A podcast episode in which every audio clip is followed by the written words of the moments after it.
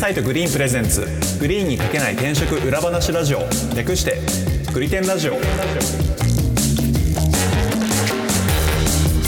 はいグリテンラジオパーソナリティの株式会社アトラエの伊畑です。よろしくお願いします。同じく株式会社アトラエの今夜です。よろしくお願いします。そしてフリーランスのライターとして企業取材を担当しております武田です。よろしくお願いいたします。この番組は求人サイトグリーンの運営メンバーである伊畑今夜と7年以上の企業取材経験を持つライターの武田さんとでグリーンに書ききれなかった個人的一押し企業について語ったり現場で感じる転職や中途採用のリアルについて話す番組です。よろしくお願いしますよろしくお願いします。お願いします。えっ、と、今回はですね、ちょっとこれまでとあの、視点を変えて話してみたいなと思ってまして結構これまであの、求職者視点での話を、あの、多めにしてきたんですけど、そうですね。はい。はい。今回はちょっと逆サイドというか、あの、企業、採用企業さん視点でちょっと考えてみたいなと思ってまして、素晴らしい。もうそれちょっとずっとやりたかったんだよ。採用の意識がねちょっとね変わらないと厳しいんじゃないかなって日々思ってるからね。ぜひぜひこういうのどんどんやっていきたい。いつも言ってますもんね、はい。はい。グリーンでもよくその話になるので、はい、そっち側もちょっと出していきたいなと思ってまして、まあ、具体的には採用企業さんが何に気をつけて採用活動をしてらっしゃるのかだったり、はいはいはいなんだろうな、どんな思惑で自社を打ち出しているのか、見せているのかみたいなところについて、ちょっとあの、切り込んでいきたいなとお思ってます。で、企業さん人事をお呼びしてうん直接お話しいただくでも、まあいいんですけど、はいはい今回はそれというよりは、いろんな企業さんに採用のスペシャリストとして入っていただいている方にちょっとインタビューしたいなと思ってましほうほうほうて、はい。そこで今回あの、素敵なゲストに来ていただいております。はい株式会社ポテンシャライト代表取締役山根和樹さんです。よろしくお願いします。はい、よろしくお願いいたします。よろしくお願いしますよろしくお願いしますお願よろしくお願いします。でちょっとあの本題に入る前にですね、これまでのご経歴だったり、どういうことをサービスとして提供されてらっしゃるかっていうのをお聞きしてもよろしいでしょうか？はい、ありがとうございます。で、えっと、今、あの、ご紹介いただいたポテンシャライトって会社で代表やってるんですけど、ポテンシャライト自体は、あの、2017年4月に立ち上がったので、今約4年半ぐらいうん、あの、なってます。で、キャリアのスタートとして、あの、新宿にある結構大きな人材会社のネオキャリアっていう会社。あはいはいはいはいはい。まだ5、60名ぐらいの時に僕入りまして、で、いわゆる人材紹介ですね。エージェントの事業部の IT チームに、えっと、所属しておりまして、えっと、最終的にマネージャーという形で勤務しておりまして、で、その後にネオキャリアの人材紹介事業部のメンバー5名でこう、独立するような形。で、えっと、IT 向けに特化したエージェントの立ち上げをしましうんて、取締役として5年半ぐらいですかね、勤務をしておりましたっていうのが僕のキャリア。で、なる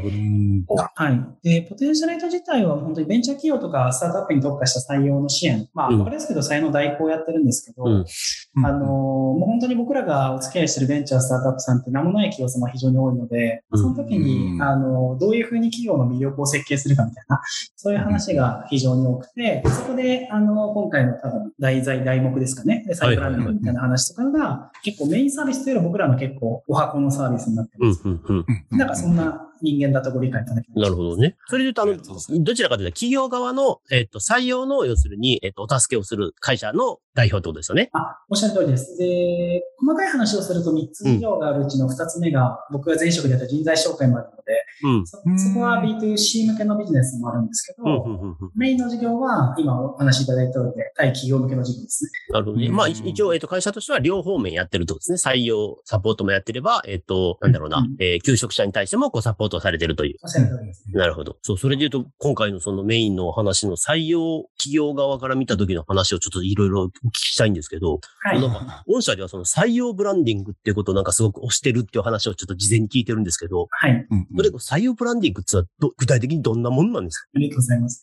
えっとですねうん、まず僕らが定義する採用ブランディングっていうのは、うんあの、明確に定義してるのが、あの、採用企業様の魅力の発掘言語化整理っていうふうに僕ら定義させていただいてます。うんで、えっと、なんかこう、コーポレートブランディングと採用ブランディングって根本的にやっぱ違うなと思って、はいはい。で僕らがやってる採用ブランディングってやっぱ採用活動における魅力の設計だと。うんなので、あの、魅力、採用活動って、あの、グリーンさんもご理解いただけると思うんですけれども、なんかどんなにヒアリングしてもなんか魅力がなかなか出てこないっていうケースだったりとか、うんあの、苦労するケースってあるんじゃ、あるんじゃないかなと思うんですけど、だから僕らはなんかそこで、なんか一般的なエージェントって人材紹介会社ってなんかそれで諦めてしまうケースが多い。うんうん。あの、うんなぜならば、あの、成果報酬なので、他の会社紹介すればいいじゃんってなるんですけど、うんあほうほうほうほう。ポテンシャライトの場合だと目の前にいる企業様を採用で勝たせなきゃならないので、あの、うんとにかくこう魅力の発掘をしなきゃいけない。うん。で、えっと、発掘して言語化して、それをなんかどういうふうな順番、どういうふうなストーリーで話すと、一番候補者様にとってワクワクしていただけるのかっていう設計を僕らは採用ブランダーとして定義しているような。いやー、すごいなーっていうか、これも普段俺がずっと思ってた頃、思ってたことを全部今言ってくれた感 いや、そうですよね。そう。俺もなんかしてらっしゃるところが近い。向こうの企業の、インタビューしてる企業のやっぱりこう魅力を発掘するっていうのをやっぱり一番に考えてるんでうん、ただこう情報を伝達するんじゃなくて、よりこう魅力的なアピールポイントを見つけて、そこをこううまくこう、なんだろうな、言語化して大きくあの伝えるというか、そういうのを仕事にしてるんで、うんうんなんかすごく今よくわかりましたね。ああ、なるほどっていうのが。それで言うとその発掘の仕方ってど、どういうふうに発掘していくんですか？うんうん。えっとですね、いろ、いろんな手法というかあるんですけど、えっと、まず、あの、僕らが定義しているその魅力の項目の、えっと、大項目の整理で、あのー、6P プラス CGM プラステックっていうとフレームワークが実はありまして。あ、あ、はいはいはいはい。で、これって多分、あの、今日、この話を気になっていらっしゃる方 HR にあの少し詳しい方多いと思うんですけど、うんうんうんなんか 4P っていう言葉を皆さんよく使うケースが多くて、なんかその人が例えば会社に魅力を感じる項目ってよ大きな4つの頭文字うんの言葉に合わせるって、あの、いわゆるフィロソフィー、プロフェッション、パーソン、プリビレッジってやつが、はいはい。結構人材領域だと、あの、よく知られてる話なんですけど、うん。それって多分僕の理解だと20年前ぐらいにある会社が考えた概念はい。うんで、なんでこんなニューノーマルなこのコロナの世界で 4P をまだ引きずってんのかなって いうのがあって、ちょっとずつ僕らがこう項目を増やしてて、おうおうでその 6P っていうのはさっきあのお話しさせていただいたフィロソフィー、プロフェッション、パーソン、プリベージに加えて、プロダクトってやつと、あとフェ、会社のフェーズですね。P、うん P のフェーズ。はいはいはいはいなるほど。なんか納追加。してますね。はい。のと、で CGM っていうのは、これなんか CGM メディアって結構昔流行ったと思うんで、それになんかかけてやってるんですけど、C がカルチャーですね。で G がグロースって成長環境があるかないか。ああ、はいはいはいはい。で、M がマーケットですね。ああ、そその会社が要するに所属しているマーケットってことですよね。おっしゃる通り。あのあイメージ、僕らがしあのお付き合いしてる会社様って、その業界に対して唯一の無二のうんなんか価値発揮をしてる会社様が多いので、うん。なんかそのやられてることの事業内容、プロダクトをプッシュするよりも、そのマーケットの話するだけでも結構魅力になったりすああ、はいはいはいはい。うんなるほど。る。要するにマーケットが、えっと、拡大すれば、自然とそこのえプレイヤーである会社も成長するから、今ここの会社に入るといいかもよってことですよね。おっしゃる通りおっしゃる通りそれってうんあの、僕も結構あの、仕事でその話、インタビューするときに、そう、言語化はしてないですけど、そういうイメージでよく話聞くんですけど、うん会社によってそれぞれ違うじゃないですか。うんここはここをした方がいい、ここはここをした方がいいって、それはもちろんあれですよね。すべて何でもかんでもこう、アピールするわけじゃなく、その中から一番どれが、なんだろうな、えー求職者にこう、刺さるかっていうところで選んでいくわけですよね。そうです。おっしゃる通りで。なので、僕がよくサイブランディングのミーティングに入らさせていただく際に、あの、最初の質問は、えっと、採用ピッチ資料とか会社の紹介資料を用いて、うんなんかその、ざっくり説明してくださいっていうのを20分ぐらいで説明していただいて、うんその時にどこに熱が入ってたかとか、どこにこう観点を寄せると、その会社が光り輝くのかっていうのを20分にご説明いただいた後に、まあ、恐縮ながらフィードバックというか、うん。あーであればなんか、あなたのお会社様であればもしかしたらここが、あなたが PR したいかいあの項目かもしれません。し、ただ僕が思うに、他のなんかいろんな業界マーケットが、の中にいろんな会社がある中で、こう PR することによって他の会社様一線高くしたブランディングになるかもしれない。みたいな話をしつつ、今武田さんおっしゃった通りでこう掘っていくみたいな、そんな感じのスタイルをやってへーそれってちなみにちょっと質問なんですけど、それってその会社さんが思ってらっしゃる、うちはここ打ち出したいっていうのと、あの、山根さんが打ち出すとしたらここだなみたいな、なんかズレってどれくらい発生するもんなんですか？えっとですね、ズレは発、あんまり発生しないんですけど、ただ、なんかずずずれるというよりは、そのなんか打ち出したいっていう項目が、なんかそれって魅力じゃないよねっていうケースが非常に多い。うんあなるほど。ああ なんかあの、武田さんともしかしたらご納得いただけるかもしれないですけど、それは魅力じゃなくて事実だよと。はいはいはいああ、はい。なるほど。うん、事実を提供してもそれは事実なだけであって、それはワクワクしないのは魅力ではないか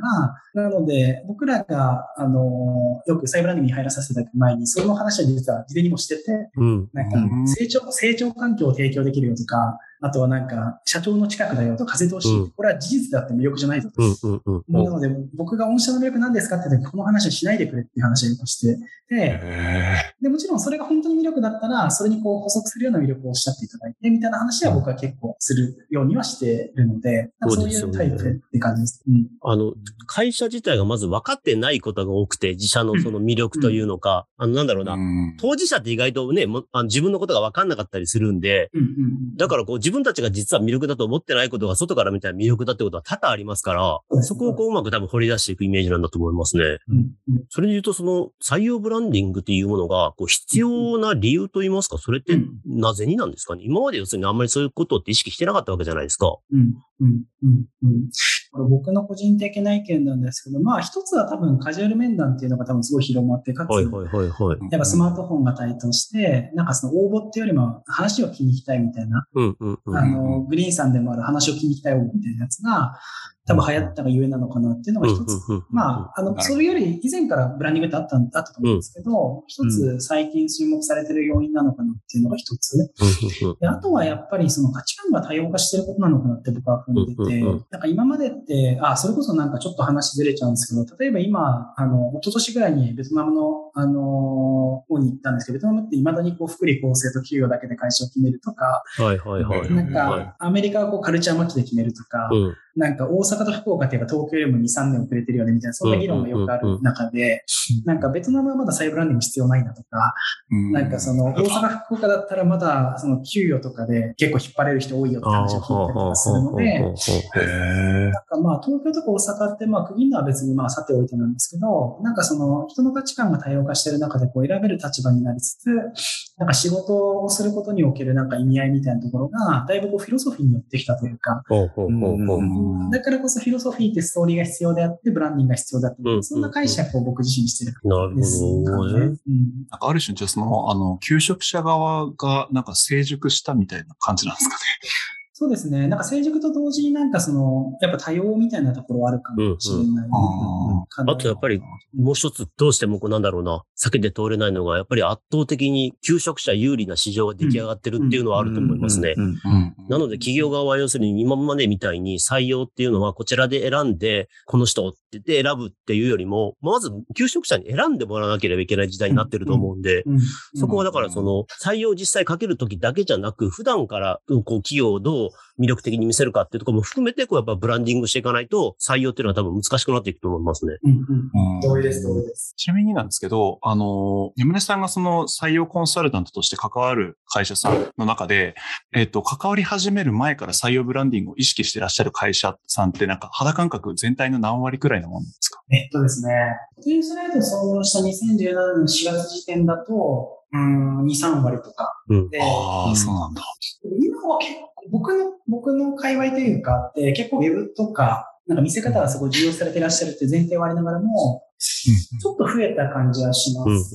かね。うんまあ、5割までは言わないですけど、3、4割か。ああ、でもそれくらいなんだ。あの、2017年からで考えると、多分、採用専門のサイトを立ち上げてる会社が随分増えたと思うんですよ。確かに確かに。うはい。ん。あの、大体コーポレートサイトって、いわゆる、その、お客様相手に作られて、構成されてるんで、そのお客様に対するメッセージと、求職者に対するメッセージって違うんですよね。うんうんで今まではどうしても、あの、コーポレートサイトって言ったら、そのお客様、対、対お客様っていうとこをメインにしてたんですけど、もう今はその採用ブランディングって言って全方位でこう、いつどこから見られても会社の魅力をアピールできるようにしなければいけないっていうんで、こう、採用専、専門も、専門のサイトっていうのを作ってる企業が本当増えました。うん。あれ原稿書くのにめっちゃ助かるんですよ。あ、確かに。いいですよね。あ、うんでも、でもそう考えると、武田さんあれじゃないですか。なんか僕が新卒で HR 業界入ったのって、本当に2008年とかなんですよ。はい。なんかその、2010年代とかってまだ、その会社が何かアウトプットするっていう文化自体がなんかそんなに強はいはいくなかっはいはいはい。たと思うので、なんか僕もエージェントとして求人票を書くのすごい大変だったうんですけど、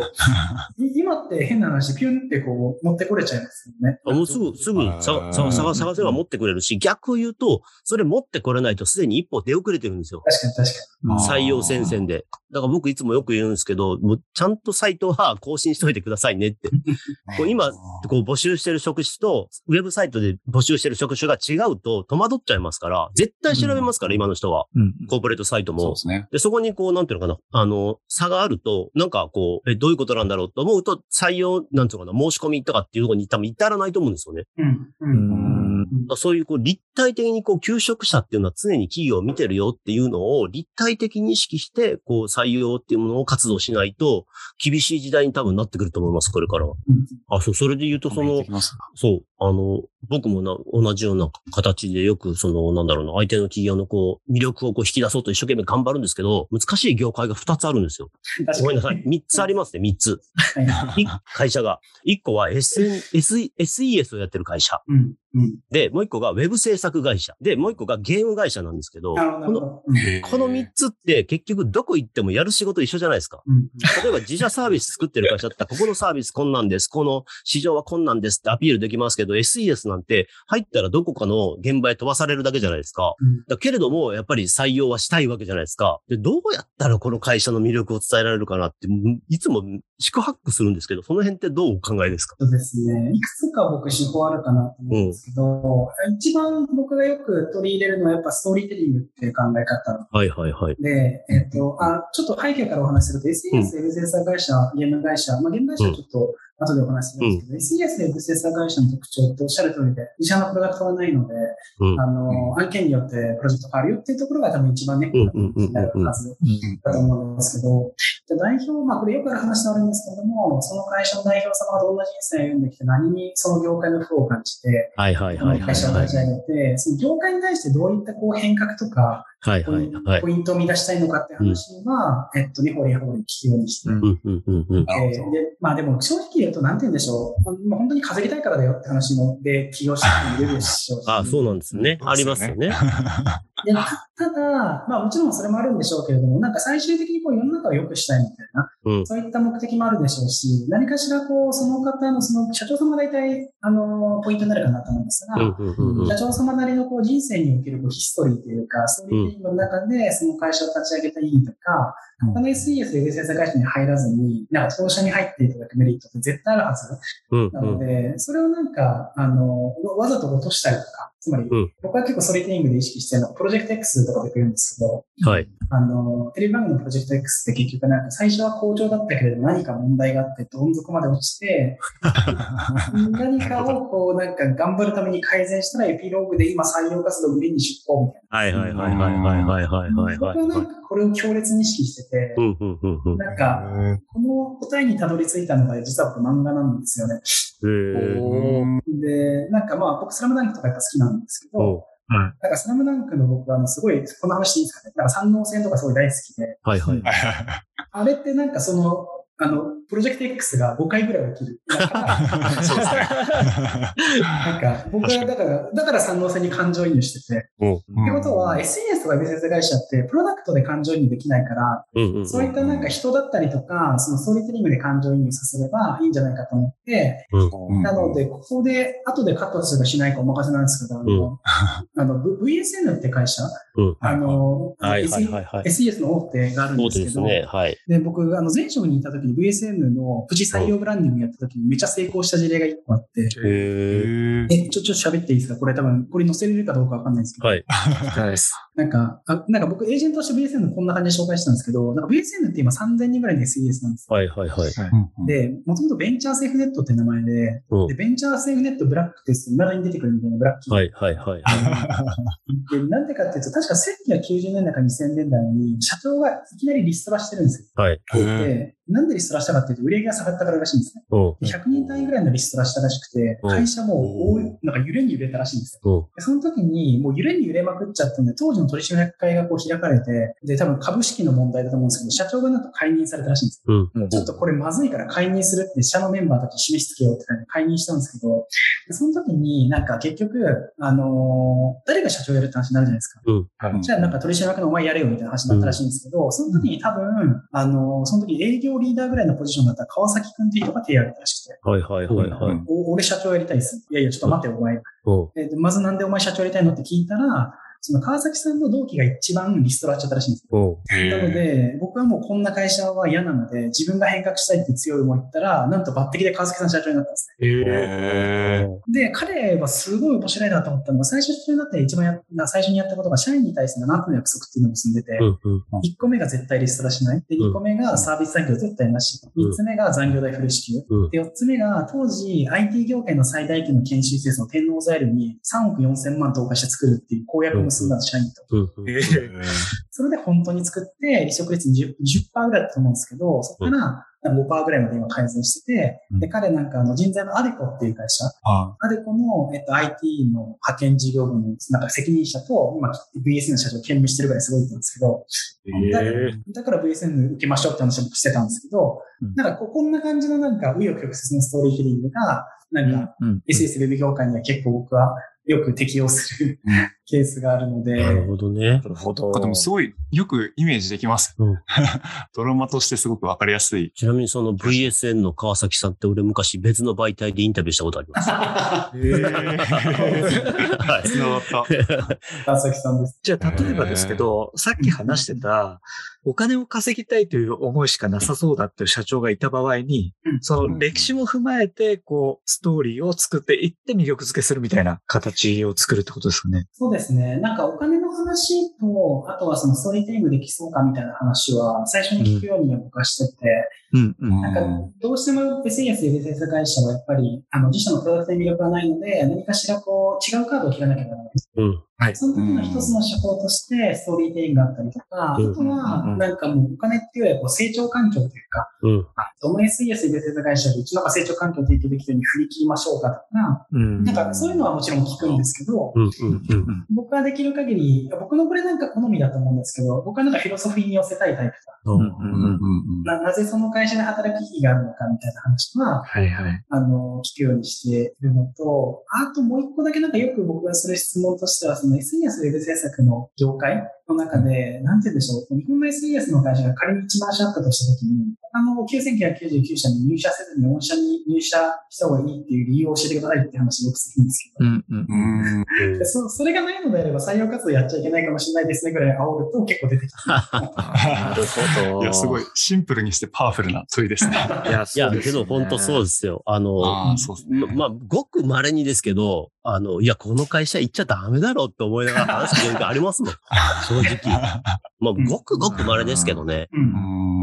うん。けど、もこの本当におっしゃる通り、やっぱり SES の会社に入るのって本当ストーリーが一番重要で、うんうん、うん。特に僕なんか気をつけつけてるのは、やっぱりその創業者の思いと、やっぱりその IT 企業、エンジニアをどうしたいのかっていうのと、うんやっぱりその入ったエンジニアがどうなれるのかっていうところで大体ストーリー組みます。そこを一生懸命聞いていくと、やっぱりその仕事の差別化できないけど、やっぱり生活っていうのは変わってくると思うんですよね。入った人のね。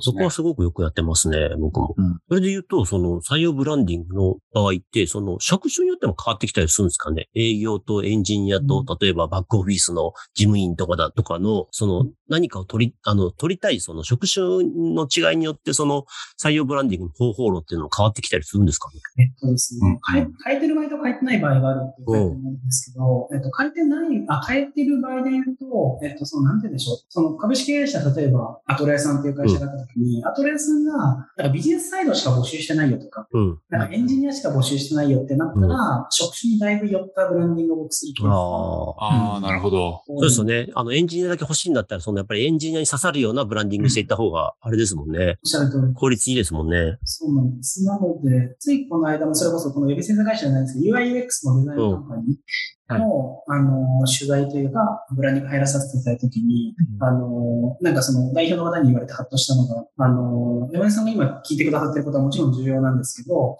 今回 UI UX デザイナーのこうテあのリードの方が欲しいので、その人にこうペルソナ設定したときにブランディングしてって話をしたうんりとかはするので、なんかそこの、なんかそのすごい限定的なポジションに対して会社全体をブランディングしてほしいっていうときは、あの、そっちに寄せたりするケースと、うんあとは、とはいつもポテンシャルライトの、えっと、お客さんの界隈で言うと、ベンチャースタートアップが多くて、うん。少なくともなんか10職種以上募集があので、うんうんうんあとはなんかベンチャー志向がある人ぐらいのペルソナ設定をしてからブランディングをして、うんあとは職種ごとに本当にサーバーサイドエンジニアであれば、どんなエンジニアが欲しいのか、そのエンジニアがどんなインサイトを持ってるのか、うんで、どんな魅力を差し込めばそのインサイトをつけるのかっていうふうに、なんか職種ずつやるみたいな感じああ、うんなるほど。はやってますね。はい。まだまだ話は続きますが、今回のエピソードはここまでとさせていただいて、続きは次回またよろしくお願いします。グリテンラジオは毎週月曜日に最新エピソードをリリースしています。お使いの音声配信アプリにてチャンネル登録、フォローぜひよろしくお願いします。また番組へのご感想、リクエストも募集しています。ツイッターにてハッシュタググリテンラジオをつけてコメントいただけると嬉しいです。では今回は以上です。ありがとうございました。ありがとうございましたあ。りがとうございましたありがとうございました。